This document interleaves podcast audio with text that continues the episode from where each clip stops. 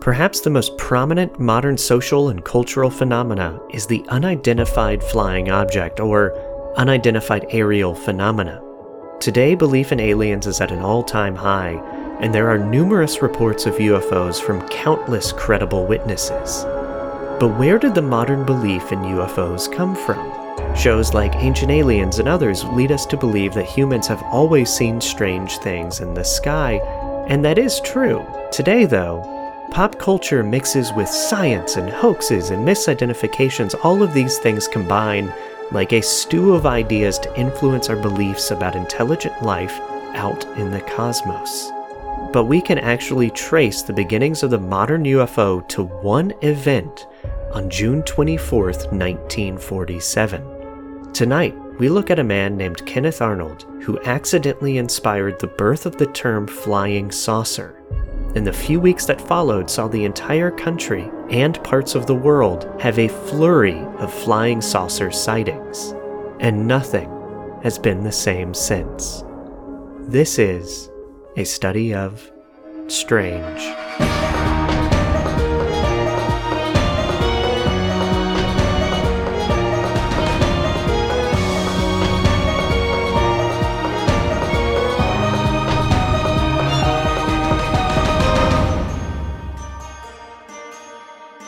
Well, welcome to the show. I'm Michael May, and today my guest is Keri Pina. Keri, you're you're married to Tim, my my former partner in crime on autobiography, and I wanted to have you on this episode because I was at your house like a month or two ago, and you did mm-hmm. mention some UFO thing, and I was like, oh well, I do want to do a UFO story, so I just I had you in mind when I finally decided on one. What do you believe in terms of UFOs? Do you believe that aliens have visited Earth?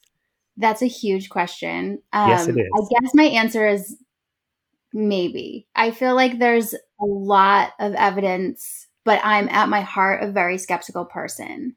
Mm-hmm. Um, I'm definitely in the I want to believe club. Um, yeah. I want to believe it's happened, but it's a lot of time when I go case by case and I look at stories, it's it's easy for the skeptic to come out, but it is my favorite in the world of strange. It is my favorite topic to explore.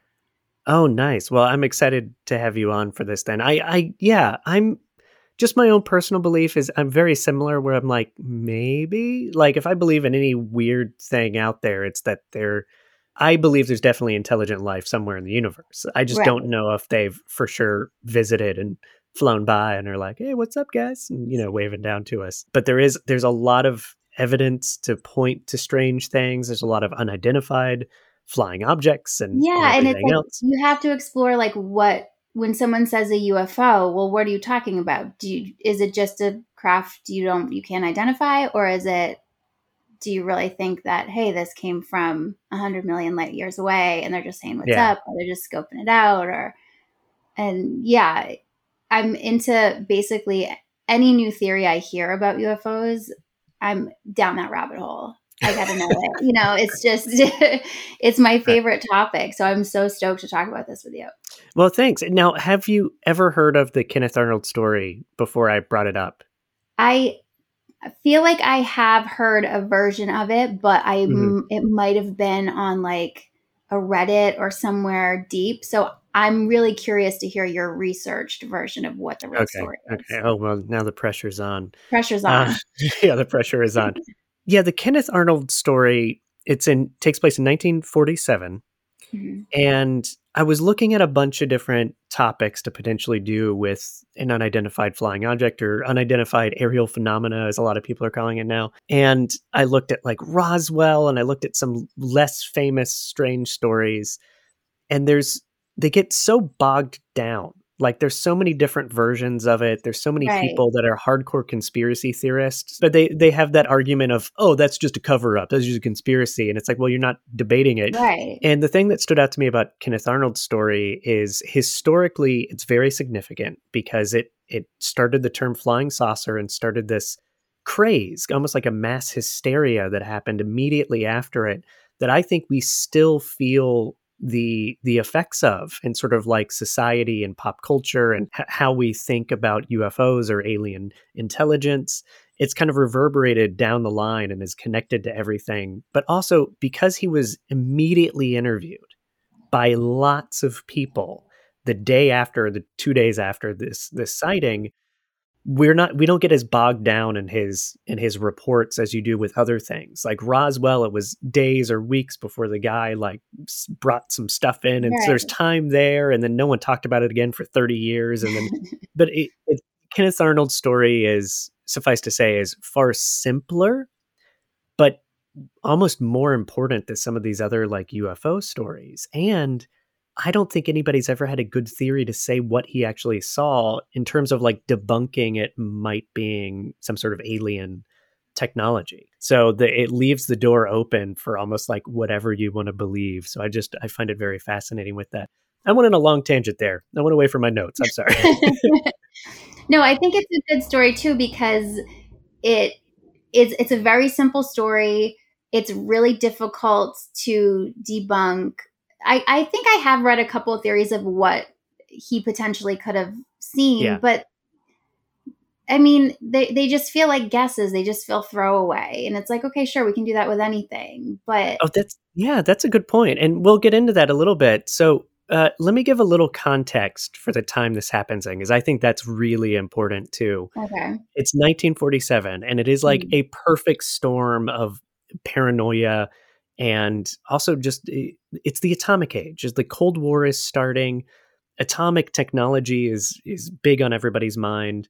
Weapons are being developed by our, the united states government plus our potential enemies overseas. And the truman doctrine was announced in 1947 which essentially ramped us up to the cold war. Uh, the air force was formed in 1947 as well. oh wow okay. Yeah and people around the country were very aware of like massive amounts of weapons development, development of jet planes, of rocket technology. People are aware of it. Like they, they're not privy to the details, like all of that's classified, but they know that it's going on. The UFO phenomena wasn't what it is today. It was not a hugely popular topic. Uh, today, I read um, 25% of Americans believe that we've been visited by aliens, but back in 1947, there's no number on this, but like it was probably a, a, a, solid guess is maybe like 3%. Like, right. Very few people, just because it wasn't thought about. It wasn't what everybody did. And even after War of the Worlds, that was broadcast in 1938, the like famous radio program right, from yeah. the book, and people thought Martians were attacking. But that was popular, but it still didn't like stick on people's imaginations from a cultural way that UFOs kind of do today. Yeah, let's let's get into the story so everybody can actually hear it. This is uh, the Kenneth Arnold story of seeing a flying saucer, or as he would say, it's not a flying saucer. So it was June 24th, 1947, and 32 year old Kenneth Arnold, he was a, a businessman. He sold like firefighting equipment out of oh, Boise, oh, Idaho. And he would travel for business in his own private plane. It was a CallAir A2, which is a two seat single engine. This was important for his business because now he could he could approach clientele all around the Pacific Northwest of the states instead of just Boise and he had around 9,000 flying hours, which means he's very experienced as a pilot. And I would imagine mm-hmm. very experienced seeing things outside of the cockpit. and on this day, he was flying to Yakima, Washington from Chehalis, Washington. And he was passing through the Cascade Mountains, which includes like Mount Rainier and Mount Adams. And he deviated from his sorry everybody i actually i have covid right now i'll announce it to everybody so my voice is just a little weird so i'm trying my best um, and Keri is not in the room with me. We we are separated. Yeah, we are. I'm not going So Arnold deviated from his flight path to search for a downed Marine Corps plane. And, and this happened about six months earlier. It was part of a, a six plane convoy from San Diego to Seattle and the plane was a Curtiss R5C1, also known as a C 46. And the simple short version of the story is weather got bad, four planes diverted to Portland, Oregon, two kept going, but one never made it. And the pilot had actually checked in via radio on the way to Seattle and was requesting to fly above the weather, but the plane was unpressurized, so I'm not sure actually how much above the weather he could have gone. And it, and it disappeared and it had three crew and 29 marines that were lost in Oh, this wow. crash yeah and arnold i actually heard an, a, a radio interview I've, I've listened to a number of them i've been able to find but one he gave later on he actually mentioned that he had looked for this plane before like it was a well-known thing there was a $5000 reward which is you know that's a, that's a lot of money today especially back then Right. And so, because he was going by the area where it was thought that it crashed, he was like, oh, I'll just take a little bit of time and do a sweep. And if I get lucky, I'll find the plane. And if not, I'll just carry on. So, he had actually done this before. This wasn't out of the ordinary for him to look for this plane. And it was a clear, beautiful day. So, it was kind of like perfect conditions to actually search for this plane. He made a turn at 9,200 feet, and a flash in his eyes kind of uh, got his attention and it came from about 15 miles away, he thinks. This is just before 3 p.m., by the way. And then sort of he, he kept getting these flashes of light in his eye and he's looking around. He did notice another plane in a different direction, kind of further off, I think a DC 5.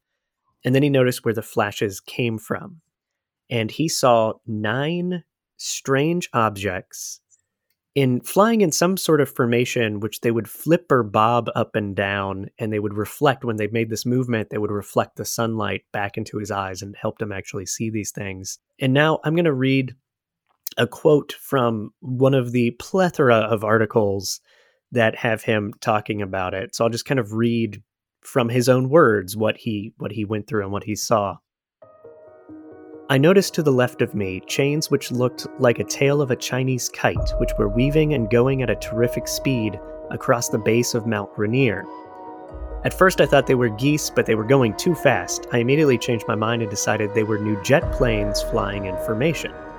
I thought I would clock them because it was such a clear day. Due to the fact that I had Mount St. Helens and Mount Adams to clock them by, I thought I'd see how fast they were going. They seemed to flip and flash in the sun like a mirror. In fact, I happened to be at an angle from the sun that it seemed to hit the top of these peculiar looking things in such a way that it almost blinded you when you looked at it through your plexiglass windshield. It was about a minute to three when I started to, clock them on my secondhand clock.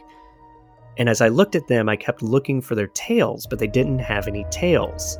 I thought something was wrong with my eyes, so I turned the plane around and opened the window, and sure enough, I couldn't find any tails on them.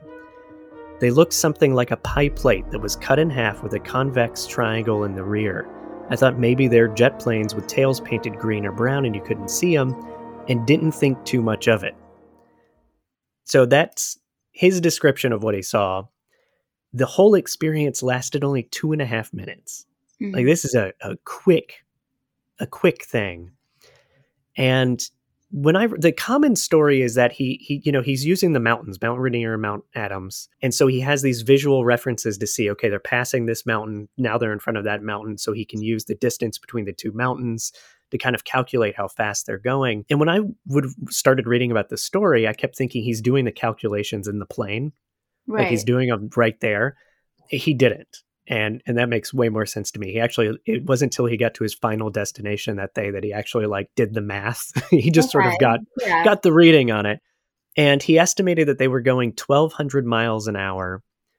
He now later on some other people came out and said, "Oh, he was incorrect about the distance between the two mountains, so they were actually going 1700 miles an hour." okay. Okay. so regardless, 1200 or 1700 right. No planes went that fast at that time. No jet planes that they were testing. The speed of sound, I think, is 760 or thereabouts miles per hour. We hadn't broken the speed of sound yet, so planes didn't Right. even go that fast. And uh, I also read in some interview later on, Arnold gave, he said, even if you take the low end of the calculation that he had, and he said 800 miles an hour at the low end, which is still faster than anything else that was flying at the time. Hmm Uh, I kept reading that he calculated or or assumed the wingspan of these flying things to be 50 feet, but he- when, when he Oh. landed, he kept saying 100. So I don't know where I kept where people maybe he gave a range in some interviews, Yeah. but it's somewhere between 50 to 100 feet in, in wingspan. And I said it in, in the story, and I'll say it a million times tonight. He never said they were flying saucers. Right. He never yeah. once. That's kind of the famous part of this. He never once describes them as saucers. He always talks about pie plates or cut in half with a point or he talks about saucers skipping on water is a story that he would tell a lot yeah. of reporters because he meant it in the way that they flew, not in their shape. Right, not their shape, the way that they moved. Exactly. So he landed in Yakima, Washington, right after all this, and he told his story to the aircraft manager. And then he headed off to his next destination because he was just refueling, which was Pendleton, Oregon, which where he was going to stay. He was there for like an air show or something like that. And when he landed in Oregon, word had already gotten out from when he first landed in Yakima and told his story. So people were there asking him questions wow. about what he saw. So much so that there was enough interest that he had to go by the East Oregonian newspaper the next day. So a lot of times the common story is like he lands in Oregon and there's press all around and they're asking him questions. That's not the case. He didn't talk about press till the next to the press until the next day, but people were asking him questions that night when he landed. So the next day he meets in the East Oregonian offices. And at this point, he had done his calculations for the speed. And Bill Begish and the editor Nolan Skiff were in the office, and they thought it was, you know, an interesting mystery. But they were like, "This is intriguing for readers. Like, we got to do an article on this."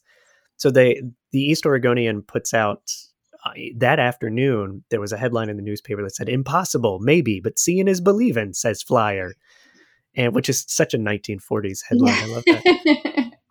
Yeah, and so if that newspaper were the only newspaper to publish the story, we might never really know about Kenneth Arnold. But within a day, he was being approached by every news organization in the country pretty much. Everybody wanted to talk to the guy.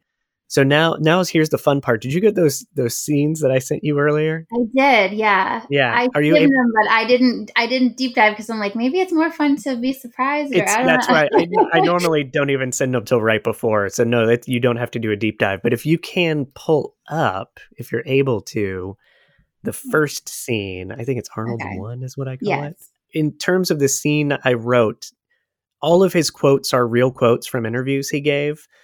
Um, but I kind of wrote it like a press conference. There was no press conference. He was talking to press via the telephone and letters and telegrams. But I, I just thought, just for for the for dramatic purposes, it's a a press conference. So why don't you read Arnold and I'll read descriptions and the news newspaper Okay. Are you going to give me? Are you going to give me if I like stumble? Am I going to get multiple takes or?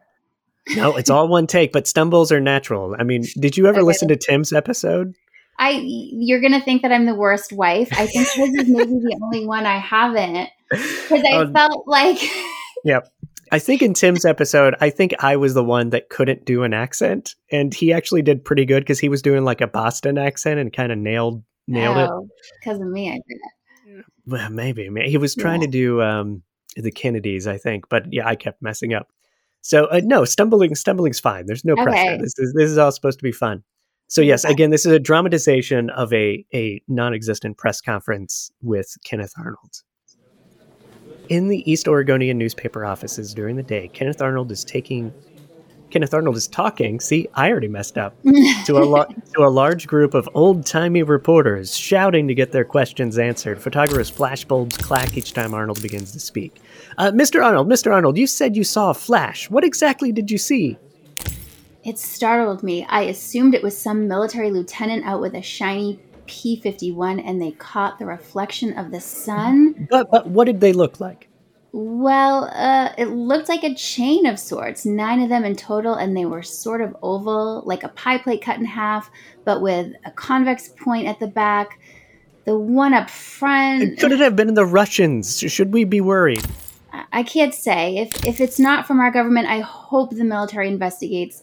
They were in a formation, but not of any type of formation our military flies. Mr. Arnold, over here. Uh, what were they flying like? Could couldn't these have been just newfangled jet planes? Well, see, they flipped and flashed as they flew erratically, like boats on rough water. They would skip and sail and give off flashes, like you take a saucer and skip it across the water. That's how they flew. I've done the math, and when I clocked them, they were going roughly 1,200 miles per hour. That's faster than any jet plane. I'm so sorry. I'm so sorry. I was trying to do like old timey news guy, yeah, but yeah. Okay. Jet, that's an old fashioned jet plane there. yeah. I love it. I love it. I, I could spend my life talking. I should just start talking like that. I absolutely. Just, yeah, just bring it back. Yeah. Uh, so the point of this scene is to show that the media they went crazy. Like they ate yeah. up this story. Uh, the AP Newswire was talking to him and, and sending out reports and, and articles. Uh, various other agencies and distribution services in the news game were were calling him and sending letters and talking to him. And I mean, it's the 1947 equivalent of going viral. Yeah. and no one knows exactly who coined the term flying saucer, but it came out in the papers after these interviews.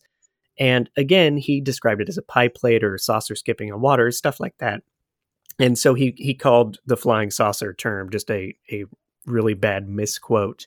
Yeah. But it, it caught on. You know, that was the de facto term for UFOs for I, decades. I it's so it's such a quick visual. If someone says flying saucer, it's it's there in your head uh, right away. Where I feel like I've seen the the drawings or the images of what he claims he saw and it's mm-hmm. yeah it's not a saucer it's more like almost like a bat wing or yeah. a, a boomerang or something yeah, flying yeah. it's like a quick it's a quick visual I, I can see why somebody might have thrown it in a headline and it caught on absolutely and and i hadn't thought of it that way but it is a very just a simple descriptive thing it is very catchy and it makes you visualize it and see it where UFO, which was a term that was not used yet at the time, or even UAP, there's a lot of people are using. That's more broad. It's broad on purpose, but like it doesn't make me. I think of a million different things. I mainly yeah, think about movies. Like yeah. Hey everyone, I wanted to take a second to let you know about Audible. This is an advertisement. I may make a tiny commission, but I'm only going to promote things I use and I love, and Audible fits that requirement. I use it literally every day. Audible is an audiobook and podcast service that lets you enjoy all of your listening entertainment in one place. Audible membership gives all members a chance to discover new shows, new favorites, new formats, like Words Plus, an exclusive music series right now. I primarily use Audible to listen to podcasts, but I do fit in an occasional audiobook, which helps me fit in research for this show into my busy day. New members can try Audible free for 30 days. 30 days free. Get access to the growing selection of originals, podcasts, everything. All you have to do is visit audibletrial.com slash strange. Again, that's audibletrial.com slash strange. Or see our show notes for a link. Thank you. So the the influence of these reports coming out, they it's huge. I mean, the influence it affects pop culture. You see, like all the B movies of the 1950s and 60s, all the alien movies, they're all in flying saucers. Uh, through today, even, but even in like pulp magazines and comic books, suddenly that is the that's the image that everybody image, and it's it's become such a like kitsch Americana classic story of its own, and mm-hmm. that's where it started Yes. Um, any any old timey alien story you think, even if you're thinking of like Roswell or Alien Autopsy, you have that. This is where this is the true birth of it. This is where it came from. That's right, and, and again just the the i think the descriptive nature of it and it being so visual by the end of the week this kind of had started a craze right? All these other people are now thinking that aliens are on flying through our atmosphere and they think they see things. And arnold's story kind of broke the ice. Like suddenly hundreds and hundreds and hundreds of stories come out of people seeing these unidentified flying objects. But for the most part they're describing them as saucers like, I, I, saw saucers. And I, I'll give some examples. On the 27th of June, so this is three days after his sighting, the Portland Oregonian published a report that a woman in Bremerton, Washington, saw the same mysterious saucers, but she's thinking of fully round saucers. A Chicago man, I think on the same day, saw also nine saucers. A railroad engineer in Illinois called in with seeing nine flying pans, as he called it. And then two weeks later, a man named Rhodes in Arizona took a picture of an object that Arnold later said looked kind of like what he saw. That's a deeper story that I'm not going to go into, but Rhodes, okay. he's one of these like conspiratorial kind of stories because the FBI apparently showed up and took the photos and, and no one knows. The negatives, right? Yeah. yeah. and those are just examples. Those are very limited examples, but this is happening all the time. And I actually think I have some dates written down. Let me look at my notes. Yeah, so the the total number of reports are debated because it's hard to actually track each one, and some newspapers are picking up the same story or reporting on the same like a story they saw in another newspaper. So it actually is really hard to figure it out exactly. But, between June 25th and July 3rd, there's roughly between like 12 to 24 reports on most most days. By Independence Day that year, July 4th, uh, the the sightings rose really sharply. There were 160 reports on July 4th and 5th, and okay. then between July 6th and 7th, there were 300 reports. Oh my so gosh! Okay, it's just going, going, going up, going up. Mm-hmm. Uh, also, at this time, uh, a little event called Roswell happened just yeah. two weeks after it.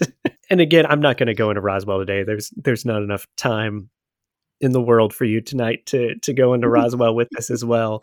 Uh, but that's the big story that everybody knows and, and thinks about when they think of UFOs back then. But that's you know the supposed crash landing. Yeah. Do you have questions? What do you have? I have a have? question. So here yeah. is my takeaway was we we we got our boy here who is um he he has the sighting and he's credible he's credible to everyone as an eyewitness because yes.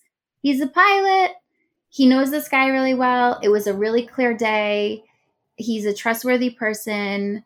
Um i think part of what makes his story so convincing is because he seems very considered and thoughtful about how he even in the moment is trying to debunk this. The whole thing is what two minutes? The whole mm-hmm. sighting mm-hmm. is like two minutes. But he's he's measuring in his head the distance between two mountains. You know he's familiar with the area.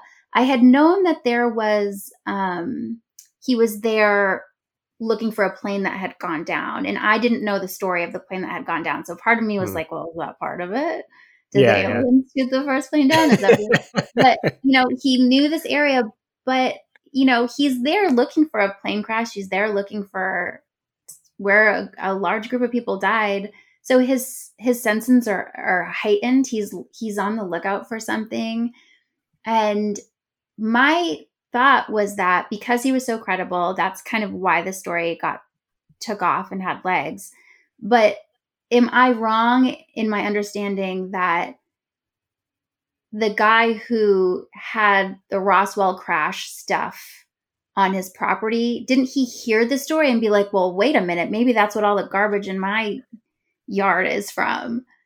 Yeah. So that that is that's one of my favorite parts about the Roswell story. And ufologists are gonna hate me because I, I haven't done enough research to get really specific on it.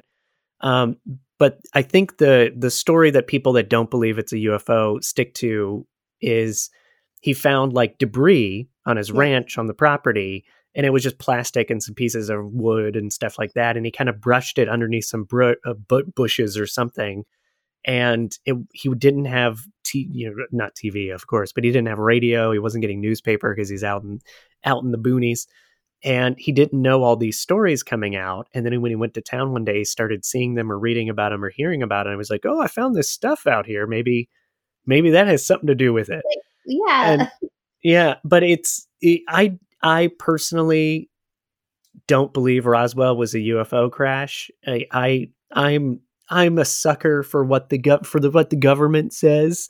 So I'm I'm part of the problem uh, for the people that do believe it. But like it, it, was again Cold War, 1947. This is like the ramp up, and the declassified information that came out in the 90s about Roswell was that it was a balloon that had sensors on it, trying to see if we could sense if Russia was testing nukes. So of course yeah. they're not going to want people to know what that's yeah. what it is. So yeah. I believe that. Again, UFO people, please tell me I'm wrong. Write in studyofstrange@gmail.com. Let me know, and maybe we'll do a, a Roswell episode one day.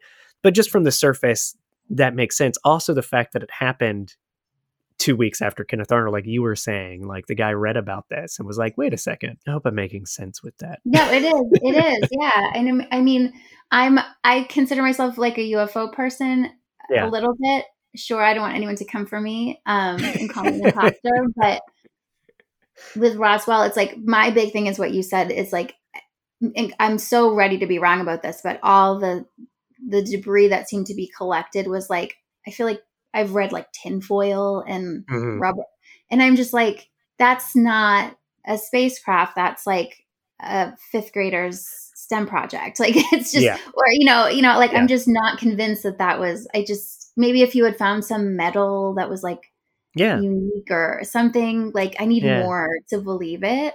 Again, I'd love to believe it. I'd love for that to be, but it's Come on. Yeah, I, I just I feel like there's better stories out there. There's better stories out there. And, and, like if you are a believer in aliens visiting the planet, I think there's there's just better stories than that. I really don't think that that is a massive weird cover up like a lot of people believe. Again, that's just me. That's just me. But Happy Kenneth, to be wrong. Kenneth's story, I feel like listen, there's in terms when you're talking about when this took place, you're you're not going to have cell phone footage. The odds of you even having a photograph, all a, a reliable person giving an account. And I am I wrong that I feel like other people claimed they saw the same thing at the same time in the same yeah. place.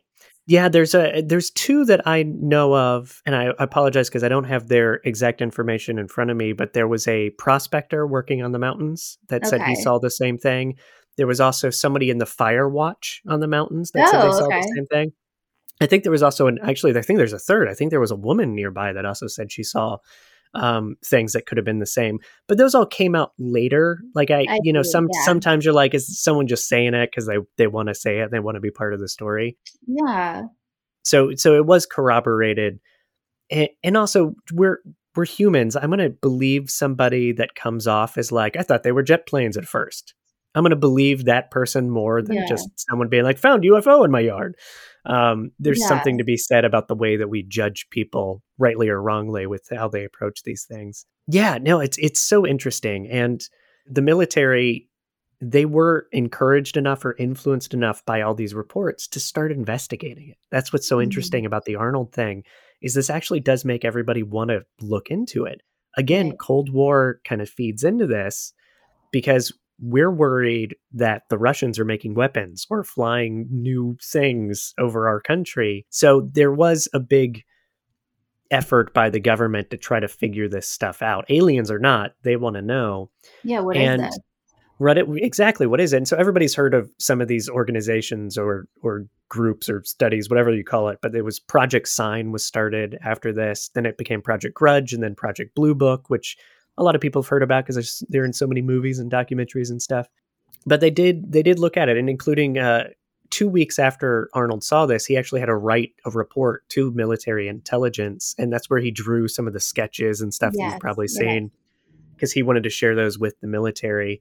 And they actually said they kind of wrote it off. They thought it was a mirage or a misidentification but they did say he was credible. Like in their report, it's like this guy's a credible guy. He's not making it up. He should be a writer. what, I think they were yeah. saying he should write for Buck Rogers. Yeah, um, but they could. They said he was very credible.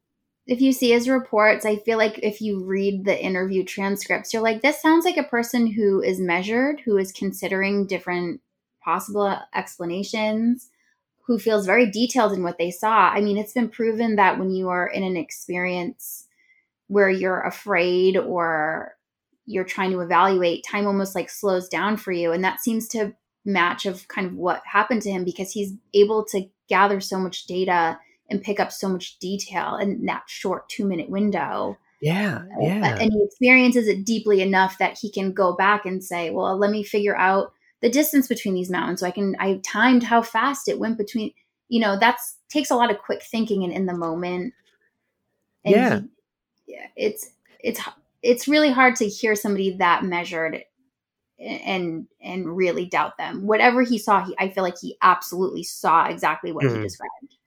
Yeah, and that's uh, that's one of those things that just made me love this story so much because I do believe him, and even just it had to be so intriguing to make him want to look at it more because he's seen so many things up there. You right. do see weird things in the sky that are natural occurrences, and the fact that he was like, wait a second, let me make note of this. Let me see how fast they're going. It had to be very intriguing for him. And Arnold ended up also saying uh, you know, a lot of people think people do this for attention, but remember the time UFO stories were not something that people did to try to get attention or make money. He never wrote, he didn't try to write a book the year after this yeah. or sell a radio special or something like that. And he actually claimed it hurt his business. Like he would go on meetings and then people wow. wouldn't want to work with him because they were like, this is the weirdo that saw Martians. Guy. Yeah. Yeah. So it did kind of hurt his thing, and he shied away from the UFO crowd for years after the initial flurry of activity. And he didn't attend his first UFO convention for 30 years. Whoa. So he had a, yeah, he, he was not like ingrained in the community. And uh, he did claim to have seen some other strange objects later on in his life. I don't know exactly when because the details were a little fuzzy, but I think at least two times he saw some other unidentified things, whatever they may be in the Oh, sky. I didn't know that. So he he yeah. did go on to see more. And do you know if it was while he was flying or? I, I think it was while he was flying, but I actually had a really tough time finding details about that. Okay. You just hear it mentioned a few times, like, oh, you saw something a few other times. It was like that is the the the basis. So I'm I'm sure again there's ufologists, there's people that are spend their lives looking into this that may know. So write in, let me know, a study of strange at gmail.com. I'd love, love to actually hear about the other sightings he had. Uh, and he passed away in 1984. So he lived a he lived a nice life. That's I mean, it's such a short version of a very kind of again very historically impactful experience, but that is the that is the Kenneth Arnold story what do you think? So, had he one never had that sighting, or two just decided I'm taking this to the grave, nobody's going to believe me. Um, you kind of have to wonder if flying saucer has was taken out of the vocabulary, if that image was never put in people's place to begin with, how does that then impact one just UFO culture and the narrative around it, and two media, film, yeah, sci-fi yeah. because a lot of people that might have been the first time in pop culture they were hearing these things. I mean, War of the Worlds and stuff, of course, but this is really ingraining in it and bringing it not okay. This isn't just a story that we're listening to for entertainment. This seems to be happening in the real world. And, yeah, you know it, what? How did he shape things without even realizing it? Yeah, it, it's. I think he shaped things, like I said up top, Eh, more than he i think more than he ever probably realized and i think more yeah. than most people realize because again to me that is what is the most important part of this story is seeing how we were impacted whether ufos are real or not or aliens visited us or not the social kind of phenomena of this is what fascinates me the most and which I, I think is very strange and a lot of people have actually studied the craze of 1947 which started with arnold's story as like the birth of the modern myth and religious studies people have uh, like studied it and folklorist because humans we're highly suggestible and mm-hmm. suddenly there's this craze and there's all every newspaper is reporting flying saucers flying saucers man saw flying saucer this person saw a flying saucer that then it it makes other people want to see flying saucers so as soon mm-hmm. as they mm-hmm. see something they don't recognize in the sky Right. they're going to see their mind is going to create the image of a flying saucer and, and, that's what i find fascinating because the misquote led to mm-hmm. this very specific thing and all these people i'm not saying people didn't see unidentified things in the sky but i do right. think they're misidentifying something or their imaginations kind of filling in holes and making it really hard to actually find out if they are aliens flying in the sky in 1947 yeah but yeah, it's so I, I don't have an exact answer for a lot of those questions, but I do know that this is a an amazing example of how us as humans can can be basically our imaginations can be affected by everything around us. And yeah. I, I'm a big believer in how pop culture becomes like fact and becomes history. Mm-hmm. So this is an example of that, of like this one thing happened and even though it was misquoted it like turned into fact over time because now we imagine aliens and flying saucers so yeah yeah yeah so theories i would love to hear some of the theories you came across um but uh, for, for Arnold sighting. For Arnold sighting, sighting. Sorry, yeah. I, I, I switched gears there really quickly. um, no, there's there's a there's a lot um, no one, I mean, a lot of people just think he misidentified, but that's a very general thing. But if he didn't see aliens, people have suggested like reflections, water on the window, which we can I've debunk heard, because he actually water. opened w- Would they debunk it how? he opened up his window when he flew by again. Okay. It was in Oh, the that's thing. right. Yeah. Yeah, and he looked Yeah. at he looked it straight through. Okay, so he didn't. That's I thought I saw one theory of like I want to say like pelicans or some big bird that could have been reflective because Mhm. of they were wet or something, which sounds a little insane to me. Yeah. Somebody had a report after Arnold's sighting, and I can't remember who it was, that talked about this. It's like a weather ev- event or or phenomena, but it makes the tops of the mountains look like they're almost floating. And he could have seen that because they're reflective on the Oh. snow and whatever. Um, he said they're moving, and he was able to track them moving between the two Right. mountains. It just doesn't make sense because they're not moving. Um, yeah, and even oh, this is interesting. So J. Allen Hynek, who's famous for uh, he's an astronomer that worked on Project Blue Book and investigated UFOs for the Air Force. Uh, he actually had a calculation after the Arnold event because he studied it that said they were only moving 400 miles an hour because his I guess he assumed because of the visuals that Arnold was able to see, the objects actually had to be closer to him and because it's the way our eyes can actually distinguish certain details at a distance. So if they were at the distance that Arnold says, Hynek doesn't believe that he could have seen those details. oh, interesting. So he estimates them to be closer, and that changes the rate of speed. He calculates 400, which is possible, especially because they were testing jets, flying them around, Mhm, including in mhm. Washington. So he actually thinks they could be jets or rockets. Uh, I think later on in his life, Hynek changed his mind and was like, "Oh no, there's maybe I was wrong about that." But it is an, it is an interesting theory That's a really interesting theory. yeah, because he he could have miscalculated. Like you can, Mhm. especially at that distance. Like I I misjudge distances in my driveway. I can't Oh, yeah. imagine flying. I know he's a pilot, so he has experience, but still, you or your eyes can deceive you. Some people have suggested jets, uh, jet planes as well, because their exhaust can make can create sort of like bright shapes that could look like these Mhm. these images he saw. Um, yeah. So those are those are kind of the basic ones. Some people say like balloons, but they're not really looking at the case. They're like, oh, it's just a balloon, and it's like, well, you're That's not. what I mean. None of this Yeah. feels like uh, okay. I guess some of these, if that was truly what it was, okay, weird. But we got a smart guy who flies all the time, who who was smart enough to say maybe this is a reflection or something in the plexiglass. Let me look at. Let me open this window and take a look. He's considering a lot of different things. I don't know. None of it to me is like that's the answer. It was just pelicans Yeah. or whatever. Like Yeah, and that's where this this case to me kind of takes or keeps not doesn't take a strange turn, but it keeps being strange after all this time. Is that I don't think there is one good theory that points to it being a mistake for it being a man-made thing. And I, again, I'm a skeptic. Like I, I'm not somebody that just jumps to UFOs being there all the time. But like I, I just have yet to come across something that's like, oh yeah, yeah, it had to be jet planes. Yeah, like part of me is like, yeah, maybe it could be, but I can't, I can't just jump on board with that 100 percent and be like, oh yeah, it's totally jet planes, man. It's like no, there's there was enough strangeness to it, and he even talked about the formation wasn't right and the way they kind of flipped and bobbed. I don't think jet planes would have been doing. So I, I do think the the question still remains: What did he see?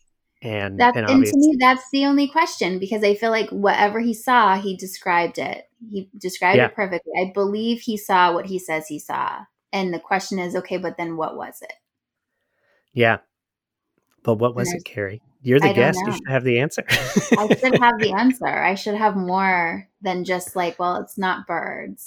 it's not It's definitely know. not birds. um it, it's uh, I will say this just because to get most of the details, he did kind of change his description later in life, tell me. and so in the initial drawings he had for the military intelligence, it is like half a plate with a point at the I can't do it with my fingers for you. But a point at the end, and then later on, it became that boomerang thing where people. There's a famous photo of him holding that like silver boomerangish object with a point in the middle. So it became like more of this pie shaped that then turned into a boomerang later on in his life. I don't I don't sort of turn against him because of that. because I do think our memories do change over time. I agree. And it's not big enough. To, it's not like a drastic enough change It's like, oh, he's making it up. Also, he said in some interviews, you don't hear this very often. This is kind of like one of the things that gets dropped sometimes. He actually said they weren't all the same shape. Oh. But like most of the time, you don't hear that. But he claims that they were all slightly different shapes and oh, sizes. Oh, that's really weird. Isn't that weird?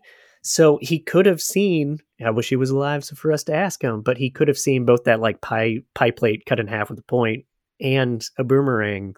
You know, so that's ah, really interesting. And yeah. I'd never heard that, and I also don't feel like you get a lot of UFO stories where if there's multiple objects that they're different shapes.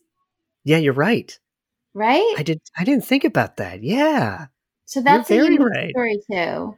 Yeah. Interesting. Okay. It is Well, I didn't know that, and I didn't know that there was ever a discrepancy really of how he was describing the shape. So I Yeah. but yeah, anytime somebody, even if it's like the smallest inconsistency, it does start Yeah. to crumble the story a little bit. But I still feel like it's very credible. I still feel like Yeah. he saw exactly what he said he saw. I, yeah, Um, I, I I agree. I agree. Uh, and again, just the this story. I mean, we can't figure it out, but this story again has this historical significance to it, where I actually think it helped, even if not directly, but indirectly. I think it helped inspire minds of the time. Like we're getting into the space age. I think thinking about aliens and UFOs and flying saucers it's inspiring people to get into physics and science and astronomy and also fiction. Like I think this Yeah. helped inspire all the movies. I mean, it obviously inspired all the movies, but eventual like TV shows like Star Trek and all this kind of stuff. Um, and we still use the term flying saucer today. So like it, it really his story connects to us in a much more significant way than Roswell, than some of the other like famous UFO stories. I, I think it connects to so much of of what our lives are and sort of the the culture and society we live in thinking about fiction and alien technology and everything else. So that's really what drew my attention to this as a story just to kind of dip my toes into ufos um but i just yeah i'm really fascinated by that. And i do i have a quote here that i actually thought was really interesting too. Um this is from an article on wired and the writer says maybe during either kind of crest more people really do truly excuse me, really do see truly strange things, as could be the case if spaceships or air forces are actually descending, or maybe the upsurge happens because of what social scientists call perceptual contagion, a catching disease whose sole symptom is that you suddenly notice things that have always existed and interpret them differently. So that's in relation to the mm-hmm. craze that happened where everybody Yeah. is suddenly seeing flying saucers. So there is a social contagion that can happen. And a lot of people have even connected it to like the dancing disease. Have you ever read about that or heard about that? So there is it's in the Middle Ages sometime. I've listened to some podcast on it. But there's like a couple of towns that this has happened to historically where suddenly someone starts dancing and then someone else starts dancing and then suddenly the whole town is dancing and they don't know why and they can't stop. And people will die, they'll fall over after days Oh of dancing. And it's it's this weird it's almost like a virus kind of thing where just like we feed off each other.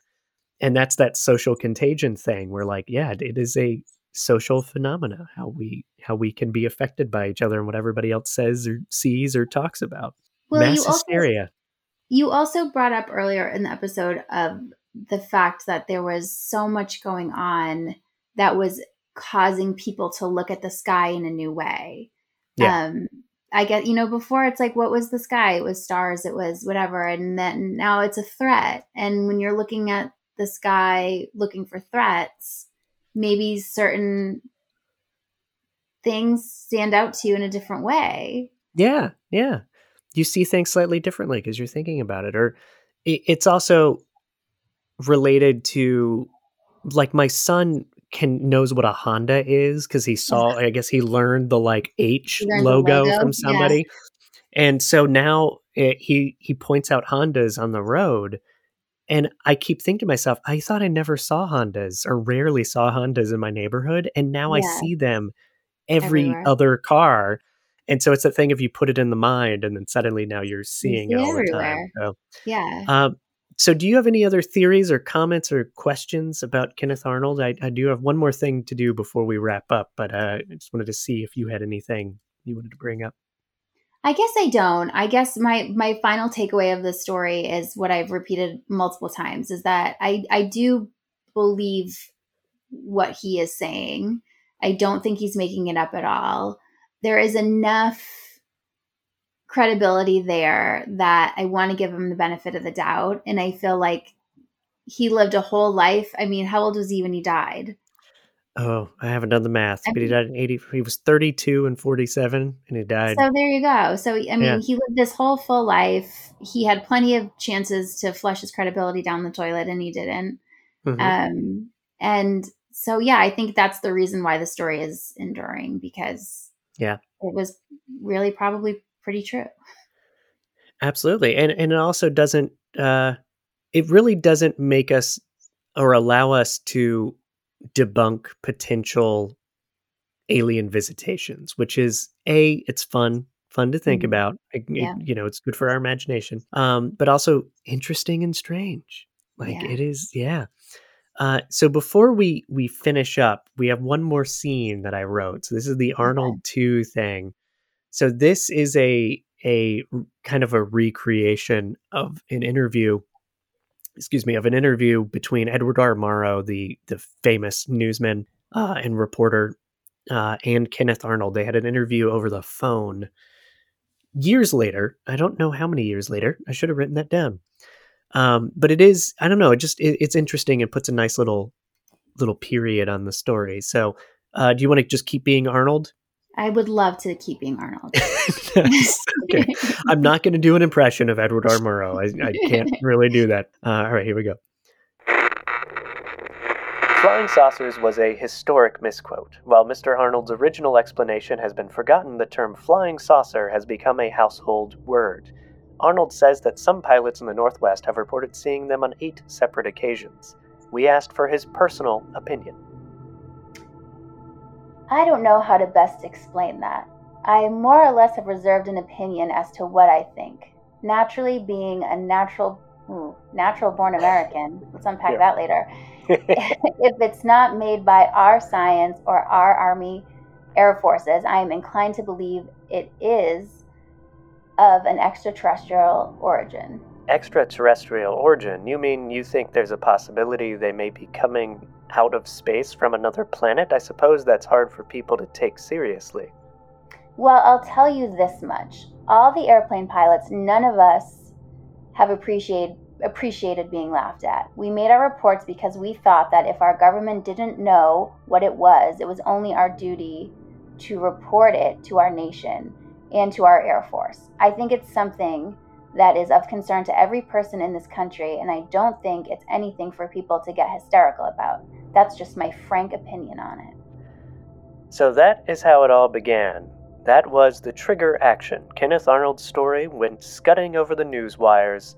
Radio and newspapers picked it up, and then within days, the country broke out into a flood of flying saucer observation.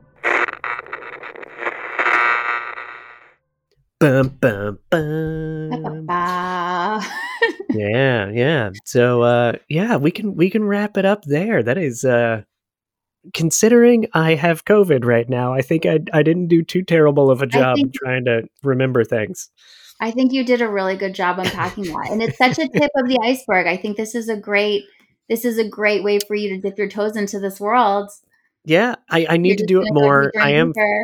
I'm fascinated. I'm not going to lie. I am so intimidated to do UFO stories because people are hardcore into it. And I'm like an armchair fan. Like, I know weird, uh, other strange things so much better than I know UFO and alien and UAP stories. But that's going to make you be a great person to explore it because you're looking at Oh. it with new eyes. You're looking Yeah. new eyes on this stuff. We need new theories. Um, Oh, well, thank you. So I think I think this is a this is a great start. I think. Do you have any suggestions on on one or any uh, any that I should look at? I mean, are you into anything that uh, Tom from uh, Blink One Eighty Two is is on? Because he's he's into some. Oh, He's. I only know that just that he's like got some stuff. I don't actually know the details, so maybe, I'll, maybe I'll I should look at some it. videos. It's Yeah. it's gonna blow your socks off. Let me Yeah. tell you. now you, uh, I know that you've done some some writing and stuff, uh, like articles and things. Did you ever write anything remotely close to like a UFO or uh, some sort of sighting type of article or story or anything? I've never been paid to. Okay. Um, that stuff exists, but I've never been Yeah. paid to. People tend to pay me for for fashion advice and yeah. what to buy and and Yep. stuff like that. But um, I I have yeah. This is one of my favorite topics. I just Yeah. I, I don't know I don't know where I could go to actually write this stuff for fun I- it- yeah. No. uh, Hey, I'll let you know if I come across. yeah, if you let me it'd amazing. know, I got samples. Yeah. There was uh, now the story you told me or you brought up when I was with you a few months ago. I think there was a video that had recently been passed around with people on in was it the one in Santa Monica? Do you even remember what the video was that you talked about? I think it I it was I want to say Santa Monica. That sounds right. I can find Yeah. the video and send it to you. But yeah, So- that was going around. If And it's the I, one as I'm far think- as I know, it wasn't debunked, was it? oh, if it's the one I think it is, I I I debunked it as well as I think many other people. Okay. It is if it's the same one because it may not be, so we'll have to look. But I think it's the Santa Monica Pier. And there's a group of people up in the sky, and there's this like triangle. I think it's like three different lights, but they form like a triangle together. I think, Okay. and and it's like flies down above. And I looked at it, and when I first saw it, it was just like a quick social media thing. I was like, oh, that's cool, and then didn't think anything of it until I went back to look at it again. And the first thing I noticed was everybody's got their phones up filming it. So I'm like, well, this is Mhm. interesting because I don't see any of their footage also on YouTube Oh, and stuff. yeah. Why is it that one? And then you notice people filming all of their screens have the same angle as uh, like they all have the same Oh, angle of the object so above funny. even when they're like even when they're like bringing it down to the ground you can still see their screen and it's not moving so it's obviously just a, a visual effect and nowadays Yeah. people people be careful if you are trying to find Yeah. ufo videos nowadays yes everybody has a phone which should make it easier to like see an alien in the sky but there's so many even like simple plugins like visual effect plugins Right. that like a six year old on the computer can put put a thing in and make it look like an alien's flying above Yeah. so so just be careful of of stuff out there. Look for the little details like the screens in that video. But yeah, if it's the same video, I don't think it's the same it. one. Yeah. I, I'd like to give myself some credit that I would have Yeah. caught that. It did it did take me a few times, so I, I didn't see it right away. But uh, but yeah, no, I would love to see see more. I love them. Uh, well, thank you. Do you want to tell people where they can find you? Do you have like? Do you want people to find you on social no, media? it's Do we're cool. I mean, Yeah. I'm out there. If if we cross each other's path, then that's great. Um, but we're good. I, Awesome. I'm I'm really um I'm really hoping that you do more of this and we can exchange info because this is really fun. Oh, I would love to. Yeah, I mean, from now on, you're my UFO specialist, and we'll Love it. luggage- Yeah, that would be amazing. I, I that's so cool. Well, thank you. This was a, a lovely excuse to get to hang out with you and not your husband. So Yeah, that was good. good. Uh, well, yes, thank you, Keri, so much for being on and listening to the story of Kenneth Arnold. And that's our show. Thank you so much for listening. In my delirium of being sick, I forgot to give any sort of call to actions at the top of the show. So if you're enjoying this series, please subscribe, rate, and leave a review. If you want your review read, send me an email at studyofstrange at gmail.com. Uh, on the subject of emails and UFOs, if you've seen an unidentified flying object or unidentified submerged, object or anything of that nature, please send me your stories. I do want to compile and do uh, an episode in the future with people's personal accounts. A study of strange at gmail.com. You can also follow us on Instagram at A Study of Strange. You can send us a message there if you like. And also, a great way to support the show here in the early days, in the infancy of A Study of Strange, is to check out our Patreon account. You can find that through our website, a studyofstrange.com. You'll see a, a little tab for that. We have uh, a lot of additional content. We're going to have a new episode of News of Strangeness next week, which I really enjoy doing. So I, I love putting those out for our Patreon supporters. And finally, on our next episode, if COVID doesn't slow me down too much, is a, a mystery that's haunted a family through multiple generations now. It's the case of the Sodder children. I've been reading about this case for probably, I, I don't know, 15 years or so. And I'm excited to say that I've learned some new things uh, over the last few weeks researching this. So I'm looking forward to sharing those details. Until next time, thank you and good night.